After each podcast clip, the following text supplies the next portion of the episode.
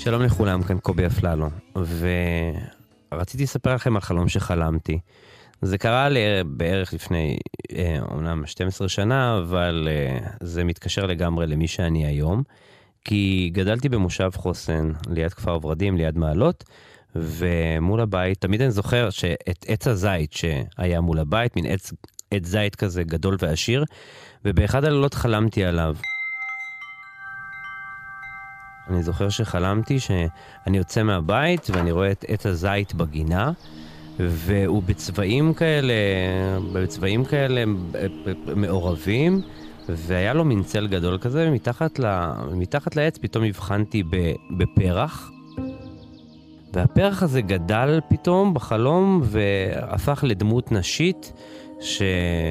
שהייתה בגוונים של לבן בוהק כזה, אה, כמו אור כזה, הייתה עטופה במין אור כזה, ואז, אה, ואז כזה לאט לאט נעלמה, ופום, התעוררתי מהחלום, ופשוט אני זוכר שבמין אינסטינקט נורא מוזר לקחתי דף ועט וכתבתי וחולם על עץ הזית בגינה, ובצילו יושב הדשא ורואה שם פרח, ואולי זו את, מכוסה באור יופיו בעצם, ועזבתי את זה וחזרתי לישון.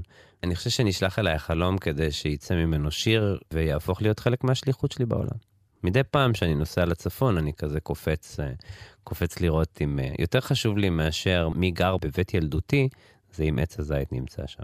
ומי שמכיר את השיר שלי, בא מן השתיקה, שזה השיר שאיתו פרצתי, הוא מתחיל ב... וחולם על עץ הזית בגינה.